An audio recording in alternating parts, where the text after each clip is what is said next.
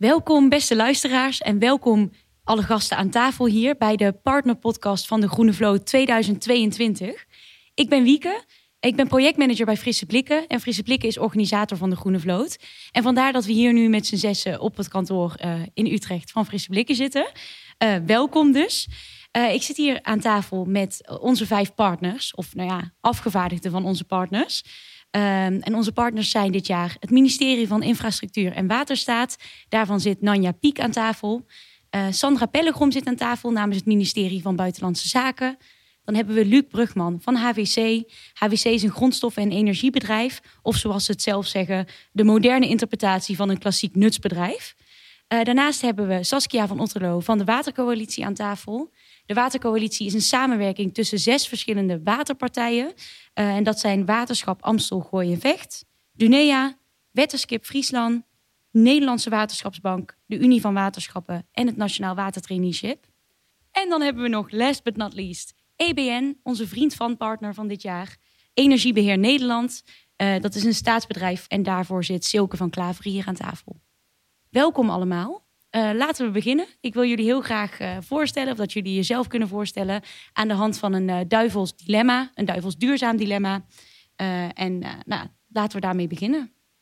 Luc, jij bent oud deelnemer van de Groene Vloot. Je hebt in 2019 meegedaan, geloof ik. Leuk dat je er bent. Welkom. voor jou heb ik een dilemma. Liever overstromingen of liever extreme hitte? Ja, dat is een heel gemeen dilemma, omdat ik uh, onder de zeespiegel woon en heel slecht ga met warmte. Dus uh, met te warm weer. Dus het is in beide gevallen heel slecht.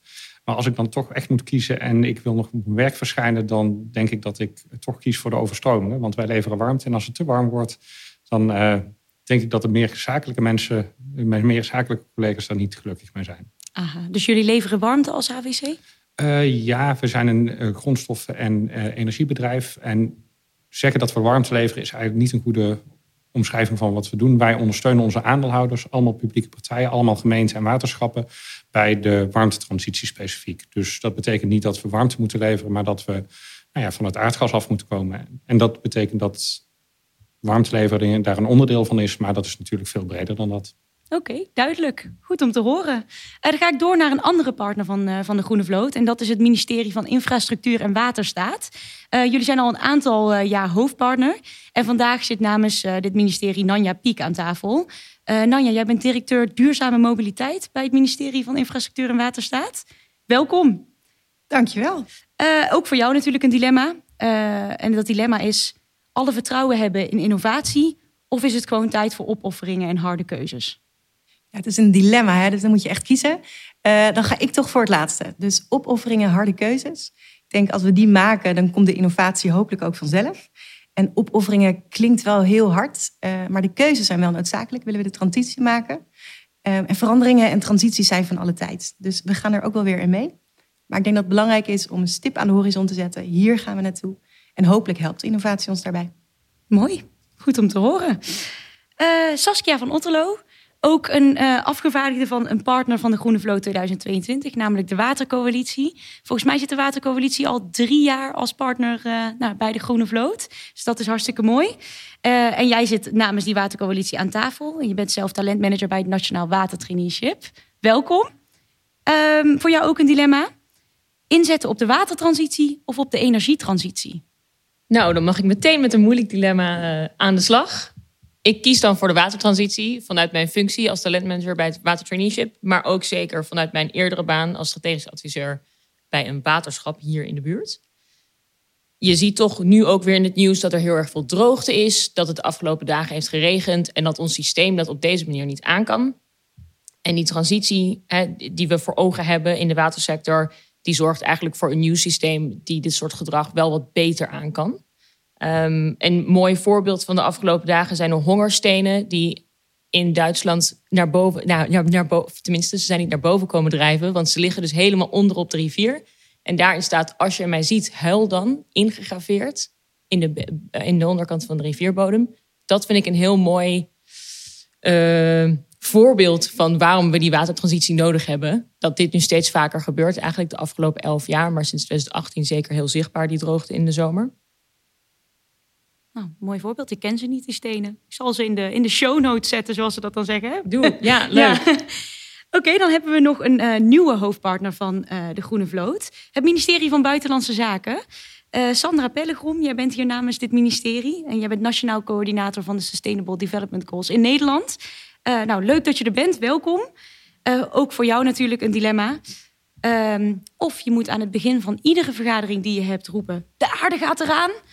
Of bij iedere vergadering een stoel aanschuiven voor de nieuwe generatie. Ja, dat is voor mij wel een iets wat makkelijker, denk ik, dan voor de collega's. Uh, ja, zeker dat laatste natuurlijk.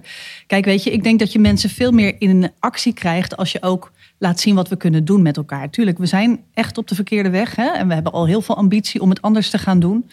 Uh, daar moeten de schouders onder. Maar je moet mensen laten zien dat het ook kan en dat er, uh, hè, dat er een plan is. Goede nieuws is, dat plan is er. Die duurzame ontwikkelingsdoelen, 17 werelddoelen die we in 2015 uh, wereldwijd hebben afgesproken. Ja, dat is eigenlijk ons plan om al die grote uitdagingen, uh, om die aan te gaan en om die systeemtransities te maken die nodig zijn. Uh, en dat laat mensen ook zien, denk ik, gewoon een hele mooie visie op een toekomstige wereld. Waarin iedereen kan meedoen, iedereen kansen krijgt en we de planeet weer gezond maken. En als je dan zo'n stoel aanschuift voor toekomstige generaties bij alles wat je doet, dan helpt dat denk ik om die moeilijke keuzes die, uh, die Nanja ook noemde, om die te gaan om die te gaan maken. Want ik denk dat mensen dan ook zien, ja, het is ook gewoon fair. Het is eerlijk als ik ook nog wat overlaat voor toekomstige generaties. En wat ik zelf altijd zo, uh, zo raar vind, is dat je dan als mens, als kind opgevoed wordt met eerlijk delen. Hè, speeltjes delen, als je koekjes uitdeelt, iedereen, iedereen één koekje en jij moet zelf de kleinste nemen. En als je dan ziet hoe wij nu omgaan met wat, wat we achterlaten voor toekstige generaties, denk ik van ja, laten we dat gewoon weer een beetje terugpakken. Dus ook delen met, uh, delen. Met de ja, eerlijk delen. Komen. Ja. ja. Nou, mooi. Hebben we nog één partner te gaan, een vriend van partner uh, van de Groene Vloot, EBN. Uh, Silke van Klaveren, welkom. Jij zit hier namens EBN aan tafel. jij bent advisor Sustainable Gases bij EBN. ook voor jou een, een duivels dilemma. En ik denk dit keer echt een duivels dilemma, omdat het voor jou echt kiezen wordt tussen nou, twee kwaden misschien. Fossiele brandstoffen of kernenergie? Ja, dankjewel. Ook dankjewel dat we hier mogen zijn. Um, ik snap heel goed dat je voor dit dilemma hebt gekozen. Omdat er bij beide vormen van energie nadelige gevolgen uh, gepaard gaan. Natuurlijk bij fossiele brandstoffen komt er veel CO2 in de atmosfeer. Versterkt broeikaseffect, waardoor uh, veel meer extreme weersomstandigheden dat we daarmee te maken krijgen. Terwijl bij kernenergie kernafval een probleem is. En daarnaast ook al het uranium wat ervoor gemijnd moet worden. Uh, maar toch eigenlijk is het best wel gek om ze met elkaar te vergelijken. Want in het huidige energiesysteem is 85% van alle energie die we gebruiken fossiel van aard. Dus aardgas, aardolie en kolen. En maar 1% is kernenergie. Uh, en daarnaast um, zijn fossiele brandstoffen heel breed inzetbaar. Dus je kan ze gebruiken om elektriciteit van te maken, voor warmte, voor transport. Terwijl van kernenergie alleen elektriciteit gemaakt kan worden. En dat is op dit moment pas 20% van alle energie die we gebruiken. Um, ja, dus het is een beetje gek om ze met elkaar te vergelijken. Maar als ik dan toch moet kiezen, dan ga ik voor kernenergie, omdat dat een CO2-vrije manier is van energie produceren. Oké, okay, interessant. Die percentages die je noemt, zijn die wereldwijd? De ene... Nee, dit is voor Nederland. Oké, okay, top. Ja. Goed om te. Dankjewel. Dank jullie wel voor deze introducties en jullie eerlijke antwoorden op, uh, op de dilemma's. Tijd om de inhoud in te duiken. Uh, en ik ben natuurlijk heel erg benieuwd naar de ontwikkelingen die er gaande zijn in jullie nou, verschillende sectoren en velden. Um, dus ik wil jullie eigenlijk ook weer om de beurt vragen om uh, een beeld te schetsen van de grootste uitdaging die er bij jullie speelt. Kan in de organisatie zijn, moeilijke keuzes die gemaakt moeten worden. Kan ook in de sector zijn of misschien wel sectoroverstijgend. Um, daarbij uh, is het natuurlijk, nodig ik jullie van harte uit om ook op elkaar te reageren en vragen te stellen. Dus uh, dan weten jullie dat. Um, Luc, wil jij misschien beginnen? Ja hoor. Nou, ik denk dat er heel veel uitdagingen zijn. En dat ze ook allemaal met elkaar verweven zijn. Maar eentje die ik niet vaak hoor en waar ik zelf um, steeds meer last van krijg, is dat we heel erg sturen op efficiëntie en niet op effectiviteit. Uh, en dat geldt voor onze sector, maar dat geldt denk ik voor de westerse samenleving in het algemeen heel erg. Dat we proberen dingen voorspelbaar te maken. We, we gaan het pas doen als we het meten, kunnen meten. Maar hoe belangrijk is die efficiëntie nou als we niet effectief zijn? Als wij niet dit probleem aanpakken, als we niet klimaatverandering aanpakken, als we niet die ongelijkheid die eruit voorkomt aanpakken, dan kun je nog zo efficiënt zijn in een hele langzame aanpak. Het gaat veel meer om effectief zijn. En ik zelf werk voornamelijk in de warmtetransitie. En je ziet daar dat er een business case voor alles moet zijn. Uh, we gaan dingen voor 30 jaar de grond in leggen en er moet een business case zijn. Ik heb nog nooit iemand een business case horen maken van zijn vaatwasser. Maar nu moeten we opeens van onze warmtevoorziening moeten we dat wel doen. Van een auto zie je dat ook niet, een business case. En opeens proberen we die rationaliteit uh, als een soort excuus te gebruiken om maar geen dingen te doen. En hoe we daar een ander gesprek over kunnen voeren, uh, zowel als individuen en in de maatschappij als gewoon een bedrijf, een organisatie en een overheid die lange termijn keuzes probeert te maken. Ik denk dat dat een omschakeling is die we echt moeten maken. Ja, ja mooi. Dus efficiency vervangen door effectiviteit. Of in ieder geval dat meenemen in de aanpak. Ja, en dat is natuurlijk ook een beetje flauw als iemand die niet zo goed is in efficiënt zijn en wel hopelijk in effectief zijn. Dus het is ook preken voor mijn voorkeurstijl. Maar ik denk echt dat we in een transitie zitten. En een transitie betekent dat we niet moeten optimaliseren wat we al hadden.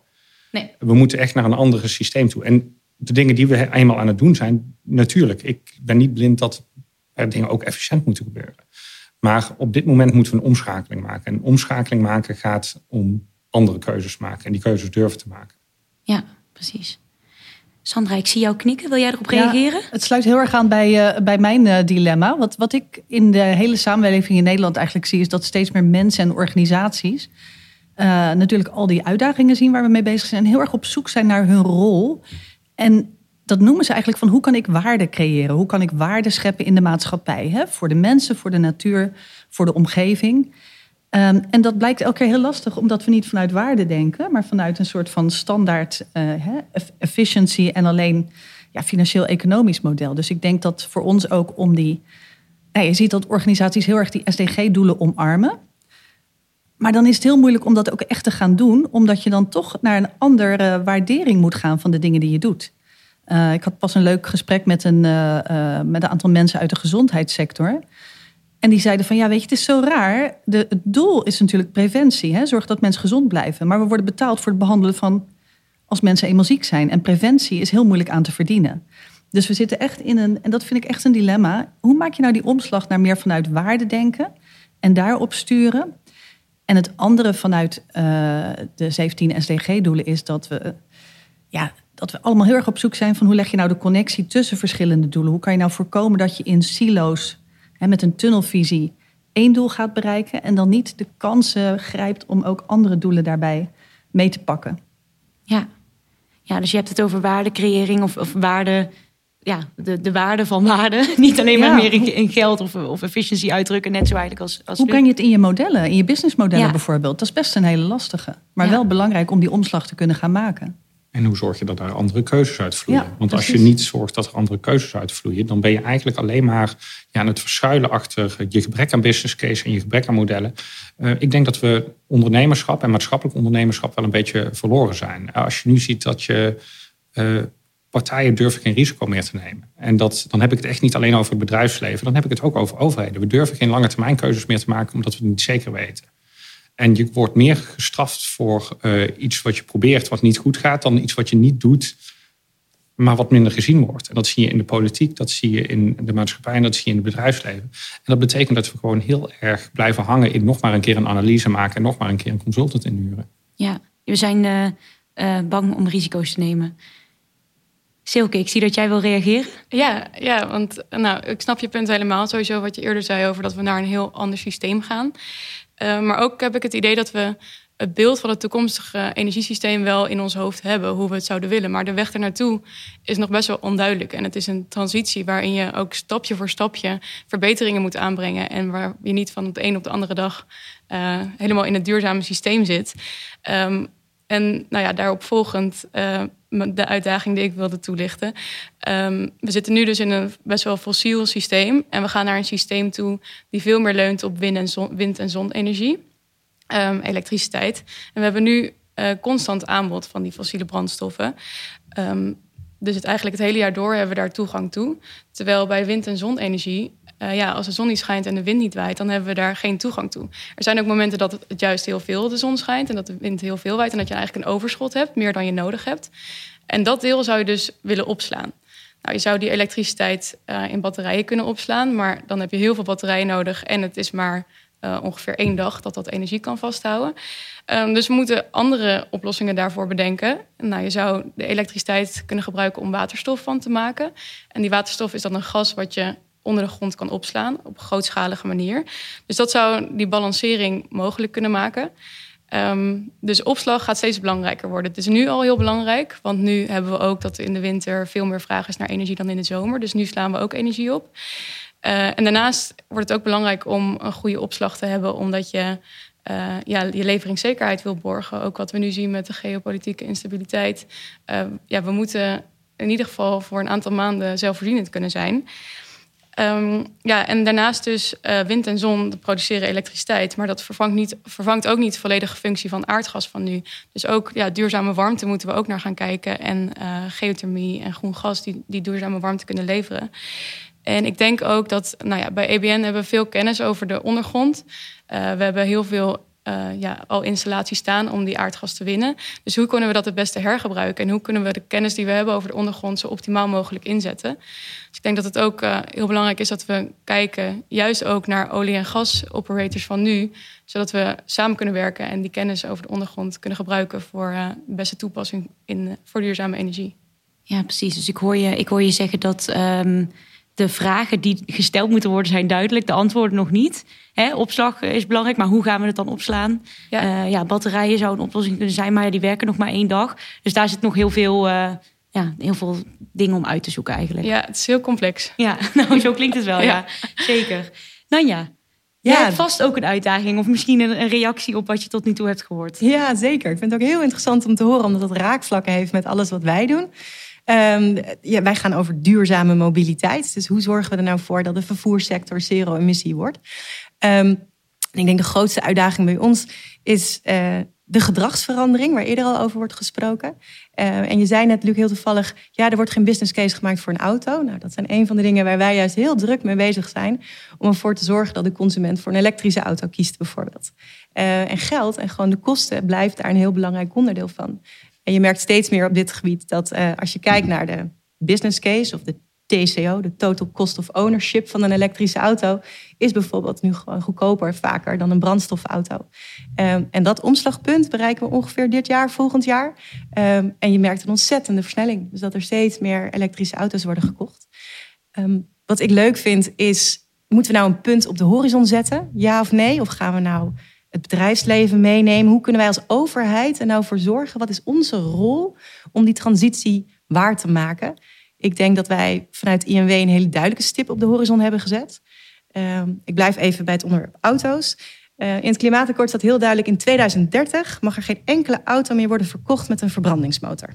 Dus over acht jaar kan je geen auto met een diesel- of benzineauto motor meer kopen. Alles moet elektrisch zijn. Uh, daar werken we heel hard aan. Bijvoorbeeld met subsidies. Uh, als je een elektrische auto wil kopen. Um, normering, dat is eigenlijk het allerbelangrijkste, denk ik. Welke beleidsinstrumenten je als de overheid hebt. En wij hadden heel graag gehoopt 2030, maar het is een Europees iets. Dus in Europa hebben ze besloten 2035. Dan gaan we alle nieuw verkoop van auto's met een verbrandingsmotor is dan verboden. Dus dat geeft een hele duidelijke stip op de horizon. Um, en ik hoorde jou ook zeggen over de batterijen en wat doen we met energie. Die vind ik ook wel heel mooi, want ik hoop dat wij daar vanuit de mobiliteitssector ook iets aan kunnen bijdragen. Met de batterijen die er nu al zijn, maar nog vaak wel te duur. Kijk, het ideaalplaatje is natuurlijk dat je met je eigen zonnepanelen uh, je eigen energie opwekt. In een batterij, daar je eigen auto in plugt. Uh, en dat je eigenlijk zelfvoorzienend bent qua energie. Um, dus ik vind die stip op de horizon heel belangrijk. En hoe kunnen wij als overheid daar nou met ja, subsidies, normeringen, gedragsveranderingen ervoor zorgen dat die transitie er komt? En het laatste wat ik nog dacht was, ja, hoe kunnen we zorgen dat dat een hele systeemtransitie wordt?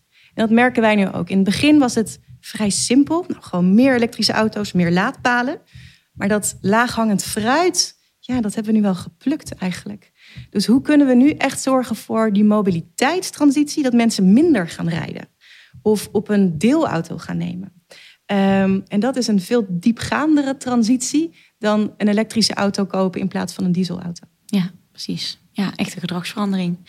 Uh, Sandra, ik zie dat jij wil reageren. Ja, dat, dat was eigenlijk toen jij aan het vertellen was, dacht ik van ja, maar we moeten niet zeg maar, hetzelfde blijven doen, maar dan met andere soorten elektriciteit. Hè? Want we zitten op zoveel vlakken tegen de grenzen aan van wat mogelijk is. Uh, en dat geldt voor de natuur heel erg, voor de planeet, uh, voor de grondstoffen. Maar het geldt ook een beetje voor de mens. Hè? We willen natuurlijk wel ervoor zorgen dat elk mens mee kan doen, kansen krijgt, in welzijn kan leven. In Nederland, maar ook wereldwijd. Dat kan alleen maar als we echt dingen nadrukkelijk echt anders gaan doen. En niet hetzelfde blijven doen, maar dan uh, hè, met net iets andere materialen of net iets andere manier van aandrijving.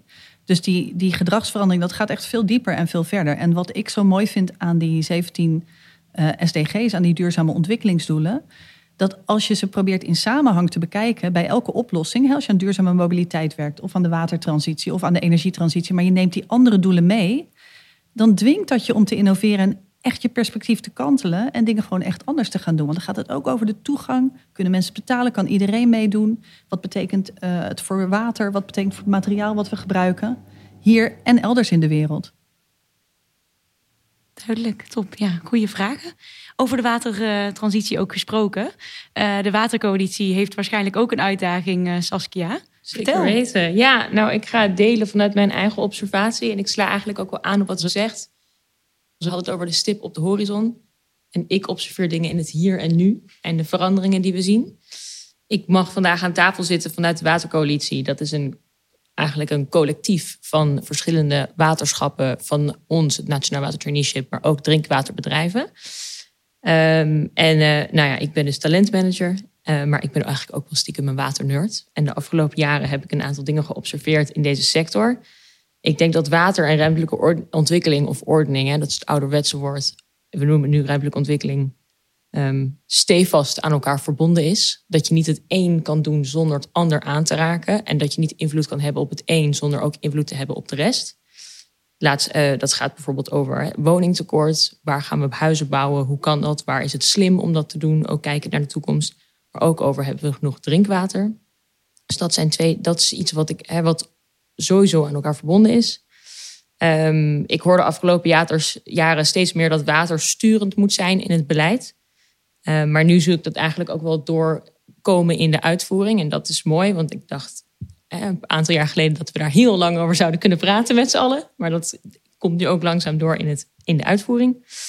Uh, en waar ik me druk om maak, is het stukje vergrijzing in de watersector versus verjonging. En hoe ga je de kennis die je nodig hebt overdragen van, van oud naar jong. Maar ook hoe kunnen de jonge mensen op hun eigen manier bijdragen aan de sector en met hun eigen kennis impact maken. Um, en tenslotte denk ik dat er de afgelopen jaren veel meer aandacht is gekomen voor een stukje proces en niet alleen maar de techniek in de watersector. En ik denk dat dat voor de transitie heel erg belangrijk is, want dan ga je inderdaad steeds meer op zoek naar samenwerkingen en hoe kunnen we dingen samen doen. En dat is vandaag natuurlijk ook zichtbaar dat we hier met z'n allen aan tafel zitten.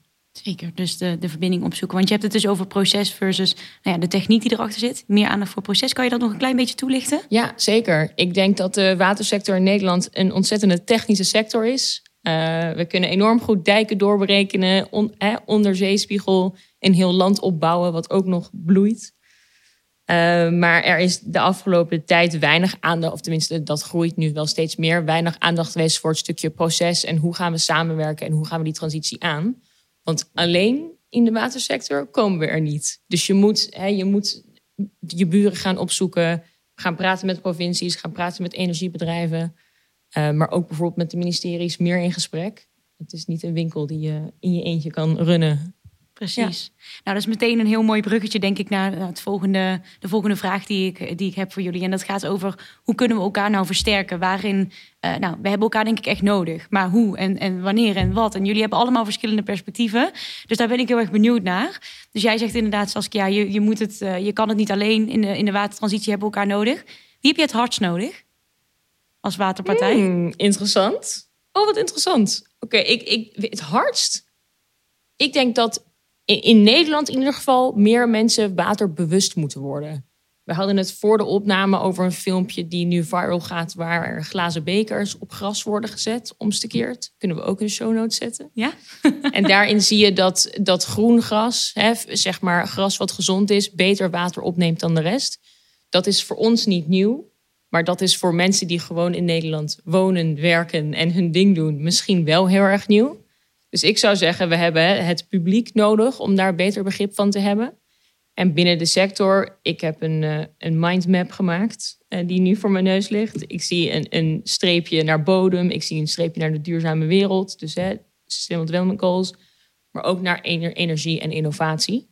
Dus ik zie eigenlijk op heel veel vlakken dat er contacten moeten komen. Um, ik denk dat je het makkelijk kan omvatten in een stukje ruimtelijke ontwikkeling, maar dat omvat natuurlijk weer een heleboel. Ja, Nanja? Ja, ik wou er even op reageren inderdaad. Ik merk dat ehm, bij ons werd... De vraag is ook, hè, met wie moet je samenwerken? Wat hebben we allemaal nodig? Ehm, en dan ga ik er toch een beetje tegen in om het spannend te maken, hoop ik. Ehm, ik merk af en toe ook dat er heel veel plannen worden gemaakt en alles bij elkaar wordt getrokken.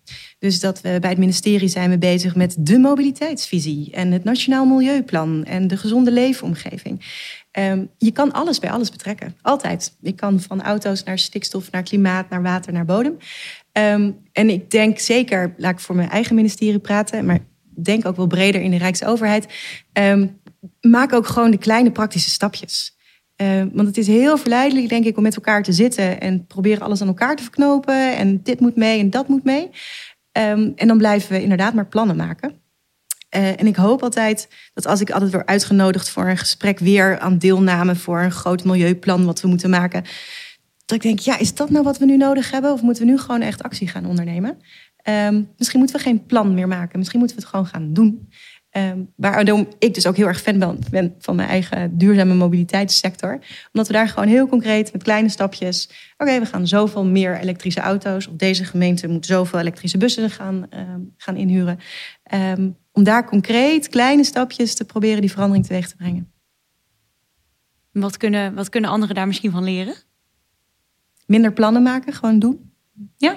ja? Voelt iemand zich geroepen? Ja, of aangesproken? Ik, ik, ik, ik, constateer juist tegenovergestelde uitdaging. Dat we eigenlijk uh, misschien wat mij betreft toch te veel in silo's uh, uh, nog bezig zijn. Met best wel stevige ambities, maar die potentieel elkaar kunnen tegenwerken. Maar die ook potentieel elkaar enorm kunnen versterken als je de slimme oplossingen kiest. Waar die meerdere ambitiedoelen in, in samenkomen. Maar dan moet je dat wel aan de voorkant even goed doordenken met elkaar. Ben ik met je eens dat het gaat niet om plannen maken, maar het gaat wel om goed doordenken aan de voorkant hoe dingen elkaar raken en hoe ze elkaar kunnen versterken. En dan inderdaad in actie. We moeten niet blijven hangen in plannen maken, maar dat, dat goed kijken van waar het elkaar kan versterken, dat kan wat mij betreft nog wel wat uh, steviger. Ja. ja, dus het is uh, afstemmen en samenwerken. Niet te veel plannen maken. Misschien kan ik hem zo een beetje samenpakken. ja, dan naar actie toe werken. Ah, duidelijk heel ingewikkeld. Ik zie dat Saskia ook uh, iets te zeggen heeft. Vertel. Ja, nou, ik, vind, ik vind het mooi, want ik denk dat je daar heel erg de, de vinger op de zere plek legt. Uh, mijn mening is dat je vanuit een gedeelde visie allemaal een eigen stukje van die actie moet ondernemen. En om tot die gedeelde visie te komen, moet er waarschijnlijk veel gepraat en veel overlegd en veel gedaan worden. Um, dus ja, daar de balans in vinden dat je dat inderdaad snel doet. Maar ik denk dat die gedeelde visie wel aan de basis moet liggen. Nou, dan ga ik daar niet mee eens zijn. Eh, ik denk dat er uh, de volgordelijkheid in hoe we erover praten in, niet bestaat. Dit zijn allerlei iteratieve processen die door elkaar lopen. En ik wil niet zeggen dat er niet nagedacht moet worden en niet gedaan moet worden. In, in tegendeel, ik denk dat er heel veel gedaan moet worden. Maar ik denk dat de complexiteit van al die onderwerpen heel erg groot is.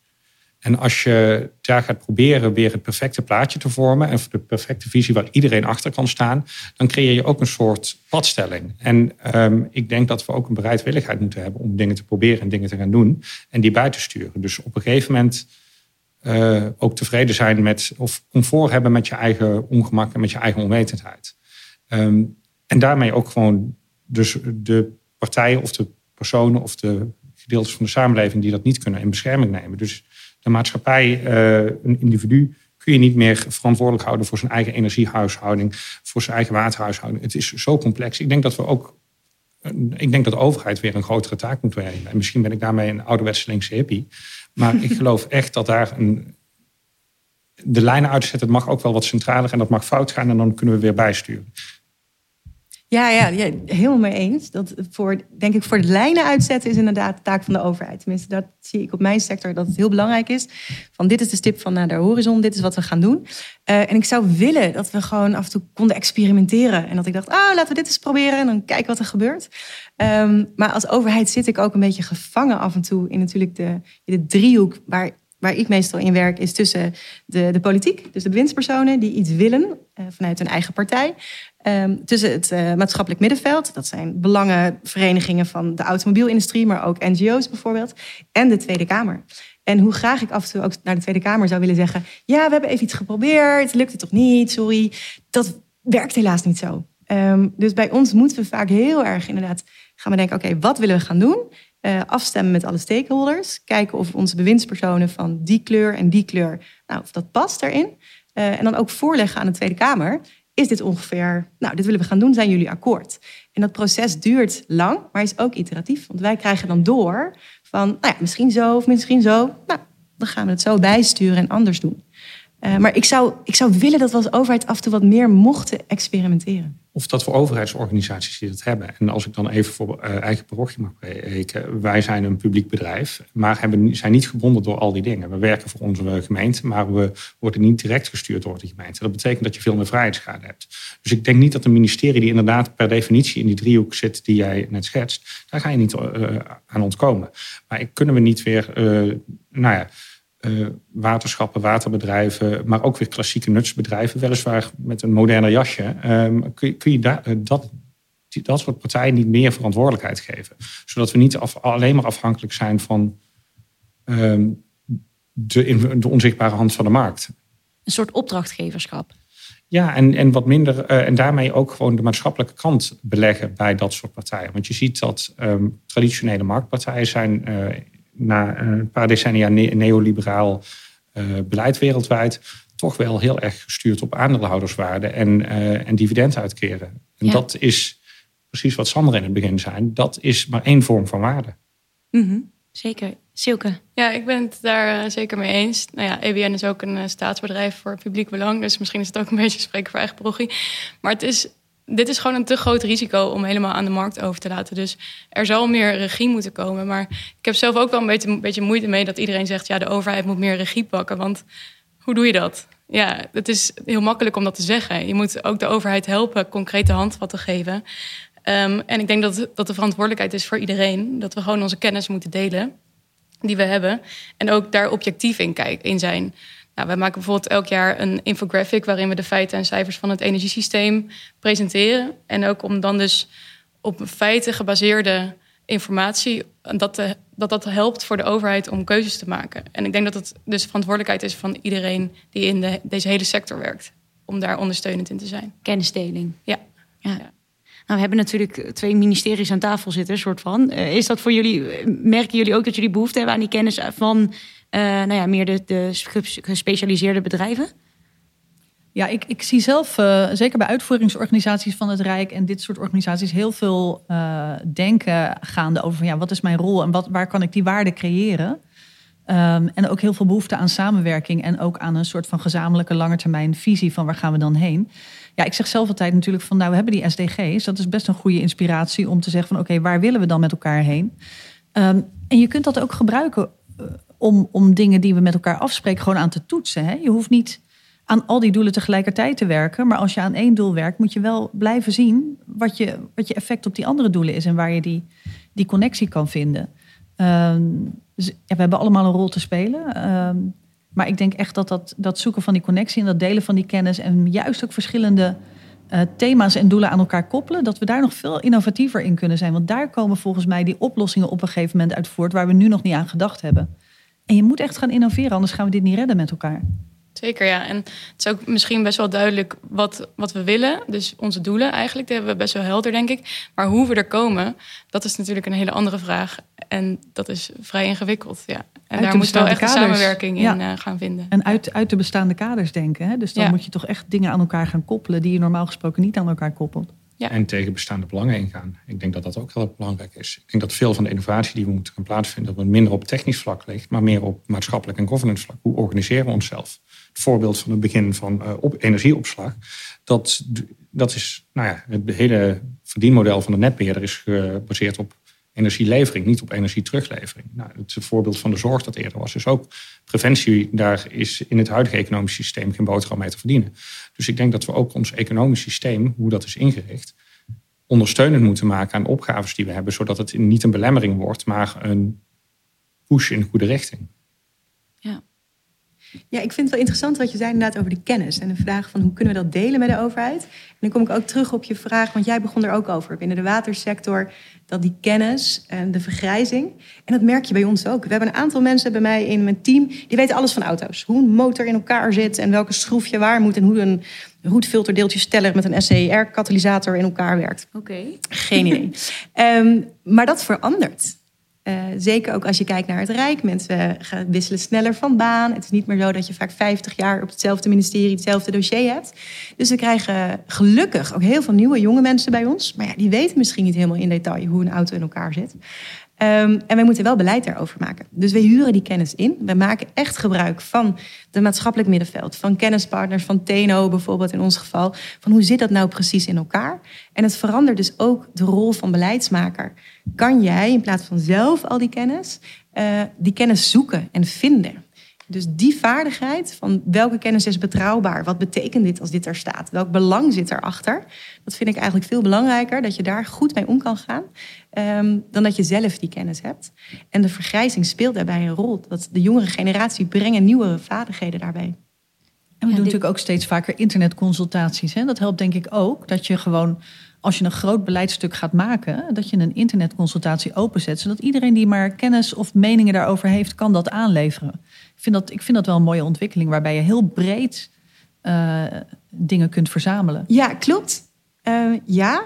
Uh, maar we merken ook dat bij, als we nieuwe wetgeving hebben en een internetconsultatie, dat het vaak de standaardgroepen zijn die we zelf ook al hebben gesproken, die hun standaard lobbypaper indienen. En dan zijn er vier of vijf burgers die er echt iets van vinden. Um, en de rest is stil. En constant is de overheid bezig. Hoe kunnen we de burger er meer bij betrekken bij deze transitie? Er worden burgerfora opgericht, er worden belangengroepen, er worden uh, conferenties opgericht. Um, en dat is positief. Dat moeten we vooral blijven doen. Um, en misschien ben ik dan wat ouderwets. Ik denk, en ik vertrouw ook heel erg op onze democratie. Dat de burger vertegenwoordigd wordt door de Tweede Kamer. Um, en dat wat wij bedenken uiteindelijk altijd getoetst wordt door die vertegenwoordigers uh, die in de Tweede Kamer zitten. Dat is mijn ultieme test, blijft dat altijd. Ja. Ja, daar ben ik het wel mee eens. Als in, we kunnen ook niet verwachten dat iedere burger hier wat van vindt.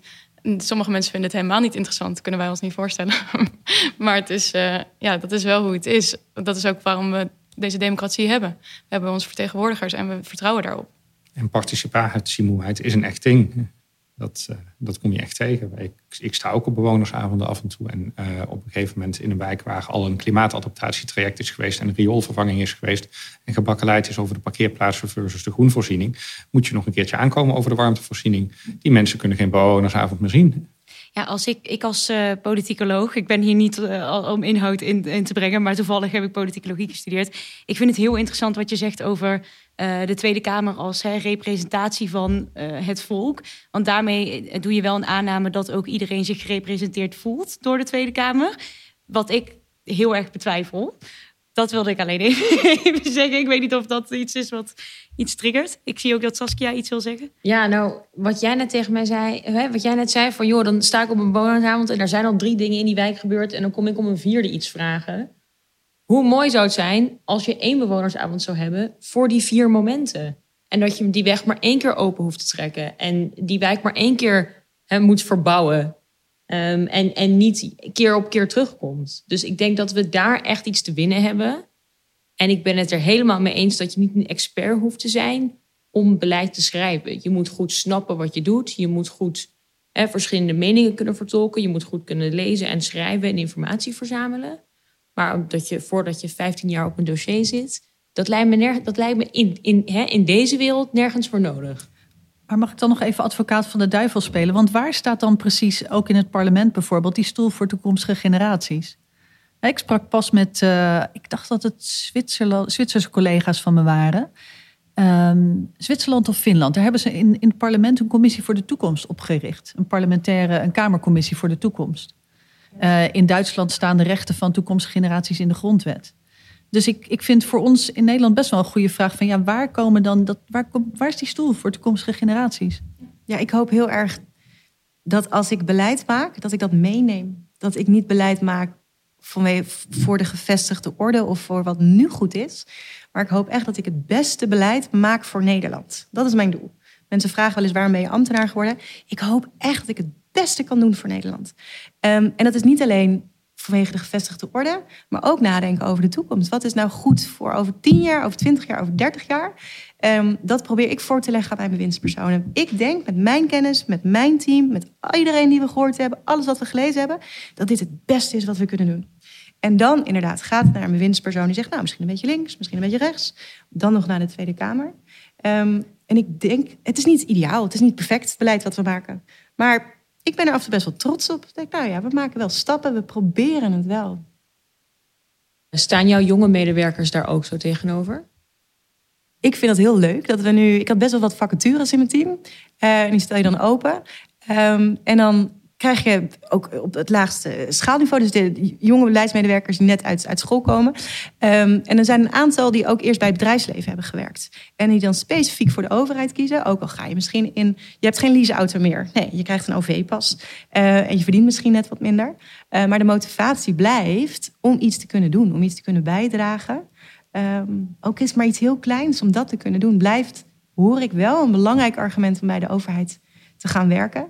En ja, ze lopen ook tegen de randvoorwaarden aan. En het idealisme wat er vaak is in het begin van, nou, we gaan de hele wereld veranderen. Ja, dat lukt dus niet.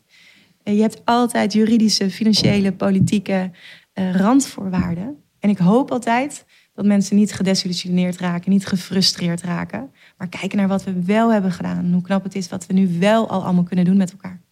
Ja, dat optimisme is denk ik ook heel erg welkom. En het is ook natuurlijk een feit dat de, dat de nieuwe generatie uh, graag impact wil maken. Althans, hè, dat blijkt steeds meer uit, uit werkgeversonderzoeken en dat soort, uh, dat soort zaken. En dan wil ik dus ook heel graag even het bruggetje maken naar de Groene Vloot. Groene Vloot is natuurlijk een programma voor young professionals, specifiek. De nieuwe generatie met, met dromen uh, in het duurzaamheidsgebied. Um, en ik ben ook heel erg benieuwd nou ja, hoe jullie dan die rol dus zien voor de nieuwe generatie. Het is al een paar keer aan bod gekomen. Maar waar hebben we hen nou echt voor nodig? Wat zijn nou talenten die we kunnen benutten? Of, nou goed, ik denk dat jullie de vraag snappen. Saskia? Ik had hier laatst nog een heel mooi gesprek over met een begeleider van een van mijn trainees. Ik vroeg hem, hij is een nou, iets, ik denk dat hij rond de 50 is. Hij werkt al lang bij een gemeente hier in Nederland. En ik vroeg hem, hè, was jij vroeger ook idealistisch? En is er een moment gekomen waarop je dat niet meer bent? En wat gebeurt er dan?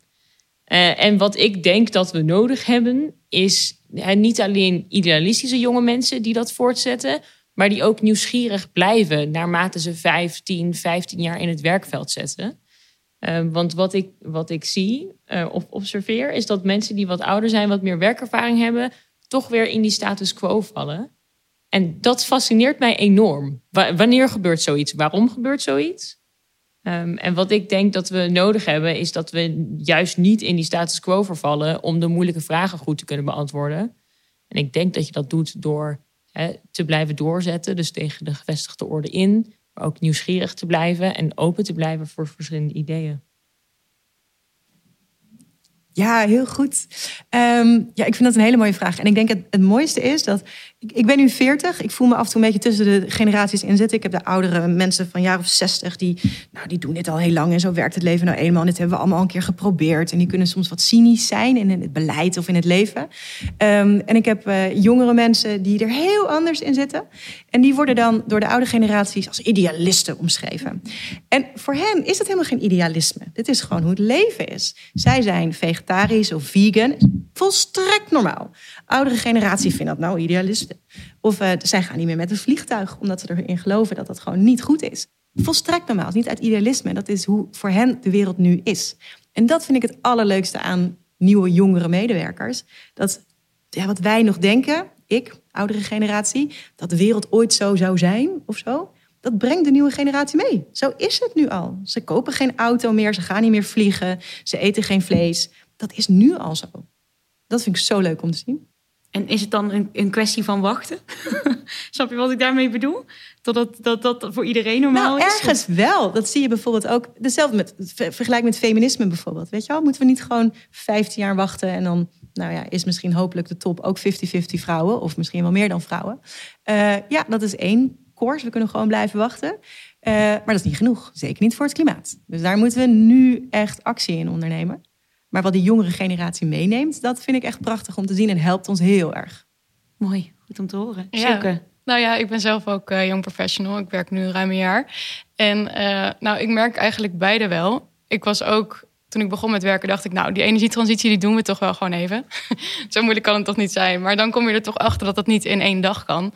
En daar word je wel iets realistischer van. Dat kan je nog steeds met een idealistische blik doen. Maar je moet ook wel accepteren dat je kleine stapjes moet maken in zoiets complex. En daar dus ook uh, tevreden mee zijn. En ik denk dat dat best wel iets moeilijks is voor onze generaties. Want we willen dat het lekker snel gaat en beter en meer. Uh, maar dat is ja, wel iets wat ik ook wil meegeven aan young professionals. Van wees ook blij met waar je nu al staat en wat je al bereikt hebt. En, en wat is dan volgens jou de rol van, van de nieuwe generatie, om ze zo maar even te noemen, in, ja, dus in wel de transitie om het, die om het uh, te prikkelen. Dus de gevestigde orde, kom met gekke ideeën en um, ja, zorg dat mensen ook een beetje out of the box gaan denken. En um, ja, je bent misschien jong en dan voel je je snel dommer om iets in te brengen, maar doe het juist. En uh, misschien brengt het iets heel moois. En om dat aan te vullen, ik denk dat ze, uh, de nieuwe generatie dat vooral kan doen als het gaat om belangen. We hebben heel veel dingen aangenomen dat dat nu eenmaal zo hoort. Dat zijn helemaal geen natuurwetten. En dat is het vegan zijn, het voorbeeld, niet met het vliegtuig gaan. Dat, er is aangenomen dat dat hoort bij welvaart. Het hebben van een auto hoort bij ouder worden. En uh, ik denk dat ook in het bedrijfsleven, in elk van onze takken, zitten er bepaalde dogma's in van dit is nu eenmaal hoe het gaat. En ik denk dat je als je begint, dat je dan altijd overschat hoeveel je bereikt op uh, techniek, op je briljante idee wat je kunt doen met artificial intelligence of wat je kunt doen met alles wat je in de collegebank hebt gehoord. Maar ik denk dat je onderschat wat je kan bereiken als je de status quo ter discussie stelt. En dat, daarin moet je als starter heel vaak nog leren hoe je dat doet op een manier dat je niet de, alleen maar de activist bent, maar ook iemand die, de, die echt wat wil veranderen. Maar dat, dat kun je ook leren. Want niet iedereen, niet iedereen wordt eigenlijk desillusioneerd. Ik heb een uh, prachtige collega die uh, op zijn 76 nog eventjes wat jaar eraan plakt, omdat hij het leuk vindt. Die heeft in zijn studententijd nog elke woensdag braaf uh, Das Kapitaal gelezen en geëvalueerd. Die heeft op barricades gestaan. En dat is nu onze grootste verbinder tussen eigenlijk de jonge generatie en voor hem ook een net iets minder jonge generatie. en dat kun je nog steeds vasthouden. Maar dat heeft hij heel erg vastgehouden door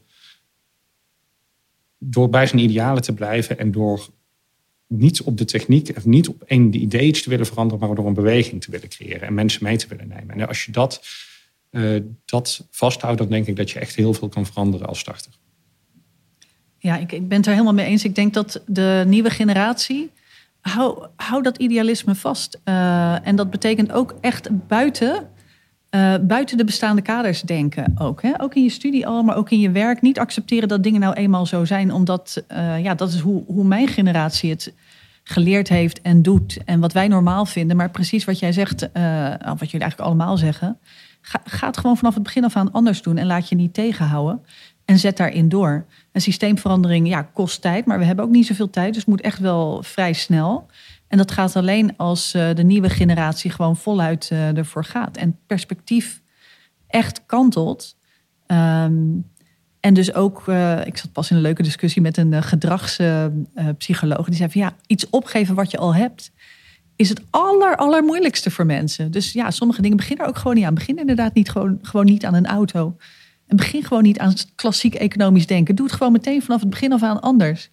En dat zou echt heel mooi zijn als eh, de jongeren van vandaag dat kunnen doen.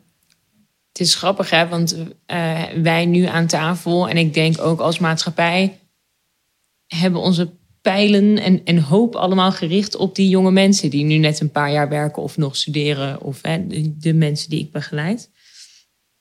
En ik denk dat het ook belangrijk is om als oudere, uh, ik ben nog vrij jong, maar om als oudere generatie of iemand met iets meer werkervaring dus ook dingen in te leveren of die gesprekken op zijn minst serieus aan te horen. Um, want we zijn met een hele hè, uh, groep nog op aarde, jong en oud. En, en, en die aankomende jaren waarin die transitie plaats moet vinden, dat, dat is niet alleen voor de jonge mensen weggelegd.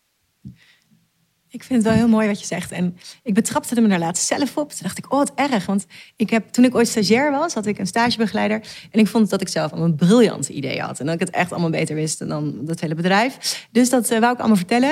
En mijn stagebegeleider was eigenlijk alleen maar aan het uitleggen hoe het daar werkte. En ik dacht, jeetje, wat stom zeg, luister eens naar mij. Um, en ik dacht, ik weet ook nog, als ik ooit in die positie is, ga ik alleen maar luisteren naar mijn stagiair. En ik had laatst een stagiair. En ik hoorde mezelf zo afratelen hoe het hier werkte. Toen dacht ik, oh, wat erg. ik ben gewoon die persoon geworden. Uh, dus uh, dat moet je ook blijven leren. Van, oh nee, luisteren en echt goed doorvragen. En het allermoeilijkste, denk ik, als jong professional en je komt ergens binnen en Iedereen komt idealistisch binnen en gelooft in zichzelf en wil dat veranderen. Uh, en je moet daar een klein stukje van inleveren. Iedereen moet daar een klein stukje van inleveren als je bij een organisatie komt. Want helaas lukt het niet als we allemaal gewoon op onze eigen manier maar gaan werken. Wordt één grote chaos. Dus we hebben met elkaar afgesproken dat er een soort van organisatiestructuur is. Een soort van manier waarop we met elkaar werken. Want dat is nou eenmaal handig. Maar dat betekent dat je je af en toe moet aanpassen daaraan. En het allergrootste vraagstuk, maar dat geldt denk ik voor het hele leven, waar pas je je dan op aan? Welk stukje hou je bij jezelf, bij je eigen? En waar ga je in mee? Dus hoe behoud je je eigen idealisme, je eigen ideeën? En gebruik je ook het bestaande organisatie, de bestaande processen om te komen waar je wil? En dat duurt soms jaren voordat je denkt: oké, nu ben ik een beetje in balans. Nu durf ik te zeggen wat ik vind. En ik gebruik de bestaande processen. En ik moet blijven luisteren naar mijn stagiairs. Ja, ja, luisteren naar de stagiairs. Ik, uh, ik vind het een mooie. Heeft, heeft een van jullie het ooit meegemaakt dat je uh, nou eigenlijk zo'nzelfde situatie als Nanja, dat je in één keer denkt van, oeh, ik, uh, ik ben het een beetje kwijt. Of weet je wel, what keeps you going? Dat is eigenlijk de vraag die ik wil stellen. Hoe hou je vast aan, aan dat stukje van jezelf waarop je niet wil inleveren? Je omgeving kiezen. Ik denk dat dat, dat heeft het voor mij altijd heel erg makkelijk gemaakt. Als je in een omgeving zit waar er andere mensen zitten die er ook in geloven, dan kun je echt wel, hè, uh, hoe het, het is geen constante lijn naar boven en geen constante lijn van verbetering. Maar ik denk dat als ik nou, nu bij mijn huidige werkgever, maar naar mijn hele carrière kijk. Uh, ik heb een groep van mensen die echt geen collega's meer zijn. Sommigen zijn vrienden geworden. Uh, er is echt wel wat veranderd toen ik begon met werken.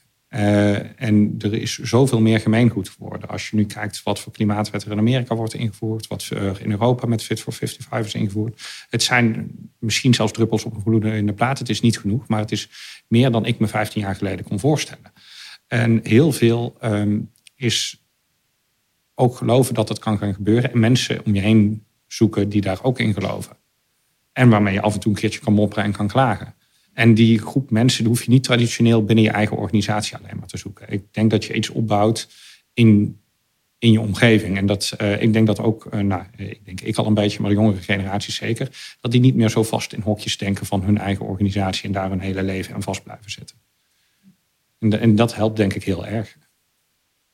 Ja, wat ik, wat ik zelf een belangrijke les vind, is dat dat punt wat ook gemaakt werd, dingen kosten tijd. Zeker moeilijke systeemveranderingen en echt dingen bereiken.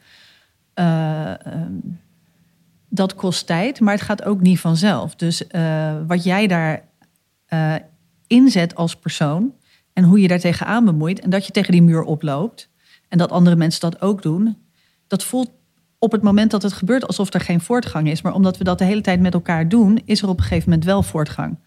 Dus uh, ja, het gaat stap voor stap. En ja, je raakt gefrustreerd, maar het heeft wel zin. Want met al die kleine stapjes maken we uiteindelijk, precies eigenlijk wat jij zegt, best wel snel grote veranderingen. Maar je moet wel die inzet blijven plegen, want het gaat niet vanzelf. En je moet het zien. Uh, ik had een, heb een collegaatje dat nu ergens anders is gaan werken na 4,5 jaar. En wij zijn als bedrijf heel erg aan het worstelen met hoe je met particulieren om kan gaan, met participatie om kan gaan. En ik denk dat we daar hele mooie stappen in hebben gezet. Maar in het begin, was, zeker vier, vijf jaar geleden, was dat intern bij de wat meer technische mensen een heel hoog van ja, maar zo doen wij dat nu eenmaal niet gehalte. En zij ging weg en ze zei op een gegeven moment, maar eigenlijk is er bijna niks veranderd. En toen zei ik van nou ja, kijk eens alleen al naar de mensen in je directe omgeving, naar de ingenieurs en naar de, uh, de mensen die financieel zijn, die er nu in geloven en er zelf in gewerken en, en juist andere delen van de organisatie aan het meenemen zijn. Als, je dat, als ik je dat vijf jaar geleden had verteld, had je me voor gek verklaard. Maar ondertussen is dat zo geleidelijk gegaan dat je het nu voor lief neemt. Uh, en we zijn er nog lang niet. En de weg is nog heel erg lang. Maar het is wel een enorme stap geweest. En je moet niet uh, vergeten om ook te zien wat die kleine incrementele veranderingen die je over een lange periode hebt bereikt, wat dat, dat telt op. Maar als je dat niet ziet, omdat al die kleine, kleine, kleine stapjes niet genoeg waren om een fles champagne open te maken, dan, dan, dan, ja, dan, dan raak je ook ontmoedigd, denk ik. Ja, en dat is ook wel nou, een angst, denk ik, voor de jonge generatie, dat je dus niet je directe impact ziet. Het gaat inderdaad stapje voor stapje. En dat moet je ook op een bepaalde manier accepteren dat het zo gaat en daar dus tevreden mee zijn. Ja, en het is niet transactioneel. Dus er is ook niet, als je vroeger een commerciële rol had en je sloot een grote deal waar je een onderdeel van was, eh, dan, dan was dat een juichmoment. Maar dit is niet transactioneel. Dit is echt een verandering, een beweging. En dat betekent dat er niet van die Eureka-momenten zijn. Dus het is ook niet zo makkelijk om te zien. En, en dat het samen is, hè? want ik bedoel dat we zijn natuurlijk allemaal heel individualistisch opgevoed en je moet allemaal, uh, hè, wil je iets bereiken, jij in het leven. En we zijn een beetje kwijtgeraakt dat we gewoon als mens in groepen opereren en dat dat de manier is waarop je verandering uh, teweeg brengt. Dus dat dat niet direct op jou individueel is terug te leiden, in de meeste gevallen, uitzonderingen daar gelaten. Ja, dat, dat is ook iets wat we denk ik mentaal ook met elkaar moeten accepteren. Ja. Nog een uh, omslag die we moeten maken eigenlijk.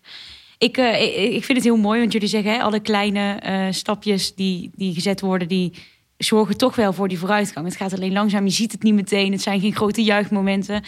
En toch komt er dan in me op, misschien is dat heel, heel pessimistisch, ik ben heel erg benieuwd hoe jullie naar kijken, een soort van de elephant in the room. Gaat het wel snel genoeg met al die kleine, kleine stapjes? dat is de, de massa toch? Ik bedoel, dan gaat het, hoe meer mensen dit doen en hoe meer mensen dit roepen op alle plekken, ja. Hoe sneller het gaat. Kijk, je hebt die campagne van iedereen kan iets doen. Dat gaat heel erg over wat je thuis doet. Nou, vind ik heel goed. Maar we vergeten dat juist in je werk, in je opleiding, heb je met elkaar echt wel een stem. Dus als ja. meer en meer mensen dat doen, dan wordt het ook echt een beweging. Ja. Ik geloof er echt wel in hoor, maar ja, het moet wel sneller gaan. Ja, ja dus er is wel een soort aanstekelijkheid nodig uh, om, ja, inderdaad, om meer mensen erbij te betrekken. Uh, Saskia, jij wilde ook iets ja, zeggen? Ja, nou om terug te komen op de vraag, hè, what keeps you going? Ik denk dat de anderen al heel mooi hebben verwoord wat, wat mij ook uh, hè, uh, vreugde brengt, zeg maar, in dit werk en deze transitie. Ik ben juist iemand, en dat zullen mijn collega's die dit zo meteen luisteren zeker herkennen. Uh, ik vier de kleine momenten. Op het moment dat er iets gebeurd is wat hè, misschien niet een enorm groot succes is, maar wat een vooruitgang is, dan gaan we taart eten. Of is er een moment waar we bij stilstaan. Ik schrijf ook kaarten voor mensen om ze te bedanken of om ze te vertellen wat ze voor me hebben gedaan. Dat zijn voor mij allemaal momenten om, hè, kleine momenten om stil te staan bij dat ik daadwerkelijk zelf stapjes verder maak en dat wij als een geheel ook wel stapjes verder maken. En of die stapjes nou uh, genoeg en snel genoeg gebeuren, ja, dat is denk ik de vraag die ons allemaal bezighoudt. Uh, en waar ik zeker geen antwoord op heb. Ik ben al lang blij dat we die stapjes maken met elkaar en dat we na vijf jaar iets kunnen zien, bewijzen van. Um, want niks doen is ook geen optie. Nee, precies. Nanja, ik zag jou net. Uh, ja, je vroeg, gaat het snel genoeg? Nee, nee, nee, het gaat niet snel genoeg. De transitie gaat niet snel genoeg. Als je kijkt naar waar we op dit moment op het temperatuurstijgingspad zitten, dan gaan we die anderhalf van het klimaatakkoord gewoon van prijs niet halen. Uh, dus nee, we gaan niet snel genoeg. Daar moet echt een centje bij worden gezet. Um, en hoe doe je dat dan? Ik merk wel zelf, maar ook in mijn omgeving, dat het sneller gaat, de verandering en de bewustwording, dan een paar jaar geleden. Mensen merken nu zelf de klimaatverandering. Ik heb vriendinnen die gingen naar Frankrijk op vakantie in de tent. Nou, dat was eigenlijk gewoon helemaal niet meer leuk. Dat is niet meer leuk, want je brandt gewoon weg. Um, ik ben zelf naar Noorwegen gegaan. Iedereen, oh ja, kan natuurlijk ook. Dus we verhuizen naar boven om die klimaatverandering te ontsnappen. Uh, je vertelde over je kelder, die was ondergelopen vanwege het hoeveelheid regen. Het is nu zo ontzettend concreet dat ik hoop en merk dat die versnelling versneld gaat worden. Ja. Dus dat we die stapjes steeds sneller gaan maken. Want het is nodig, we rennen het anders niet. En hoe wrang ook. Wij zijn dus jaren bezig geweest om iedereen in elektrische auto's te krijgen. Want dat is zoveel beter voor het milieu. Ja, nu stijgt de benzineprijs ja. en gaat het veel sneller. Omdat de kosten daarvan uh, zijn toch eigenlijk de belangrijkste prikkel. Dus hebben we de markt nodig? Ook af en toe nog wel. Ik wil heel graag als overheid al mijn beleidsinstrumenten inzetten. Ik ga normeren, ik ga een stip op de horizon zetten, ik ga subsidies geven. Um, doen we allemaal. En nu is de markt zo bezig, door geopolitieke ontwikkelingen, dat de prijzen stijgen en men een duurzame keuze maken. Ja. Soms komt het zo samen. Soms heb je gewoon een tankdivisie en een dictator nodig die een land binnenvalt. Dan ben je heel hè? Ja, dat is Frank. Of instemmen. Ja, dat is inderdaad Frank. Um, we zijn bijna door de tijd heen, maar het lijkt me leuk om nog uh, nou, af te sluiten met een mooi, uh, mooie wijsheid of les die, uh, die jullie kunnen meegeven aan de deelnemers van de Groene Vloot en alle andere luisteraars, de collega's van Saskia die deze, deze podcast ook gaan luisteren. Um, dus nou ja, um, Silke, mag ik jou het woord geven? Ja, zeker. Ja, ik wil een, uh, een, een, iets quoten wat onze CEO vaak zegt. En die zegt: um, Don't ask for permission, ask for forgiveness. En daarmee zegt hij eigenlijk: durf risico te nemen, durf voorop te lopen, uh, maak fouten, probeer dingen uit. Nou ja, misschien dus niet met het beleid, maar um, voor jezelf in ieder geval wel. En nou ja, als het jouw idee is, dan is het vast een goed idee. Dus um, ja, probeer gewoon en uh, probeer op die manier je steentje bij te dragen. Heb vertrouwen in jezelf. Ja. Mooi, dankjewel. Saskia. Ja, leuk. Sluit daarbij aan.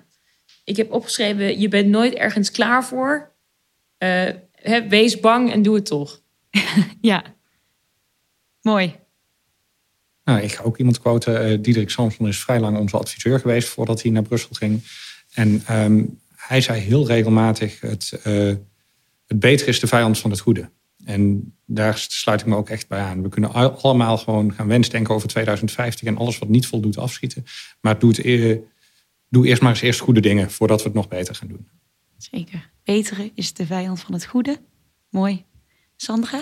Nou, je vroeg naar eh, tegeltjeswijsheden. En toen dacht ik van ja, mijn oproep is juist om niet in de bestaande tegeltjeswijsheden te blijven hangen. Uh, wat ik meestal quote is die, die mooie, dat mooie Afrikaanse gezegde. Hè? Als je snel wil gaan, ga alleen. Als je ver wil gaan, uh, ga samen. Maar onze huidige perspectief is nee, we moeten snel gaan en we moeten samen gaan om zo ver te komen. Dus hè, trek vooral ook bestaande kennis en uh, niet kennis, maar bestaande manieren van doen in twijfel en, en, en kantel je perspectief. Mooi, dankjewel. Ja, ik quote onze nationale filosoof Loesje. Die zei, als wij nou veranderen, dan hoeft het klimaat het niet te doen. Mhm. Heel mooi. Dank jullie wel. Bedankt dat jullie hier vandaag waren bij deze podcast. Uh, ik noem nog even de partners op. Dat is EBN, de Watercoalitie, HVC, het ministerie van Buitenlandse Zaken en het ministerie uh, van Infrastructuur en Waterstaat. Hartstikke bedankt en uh, wij spreken elkaar nog.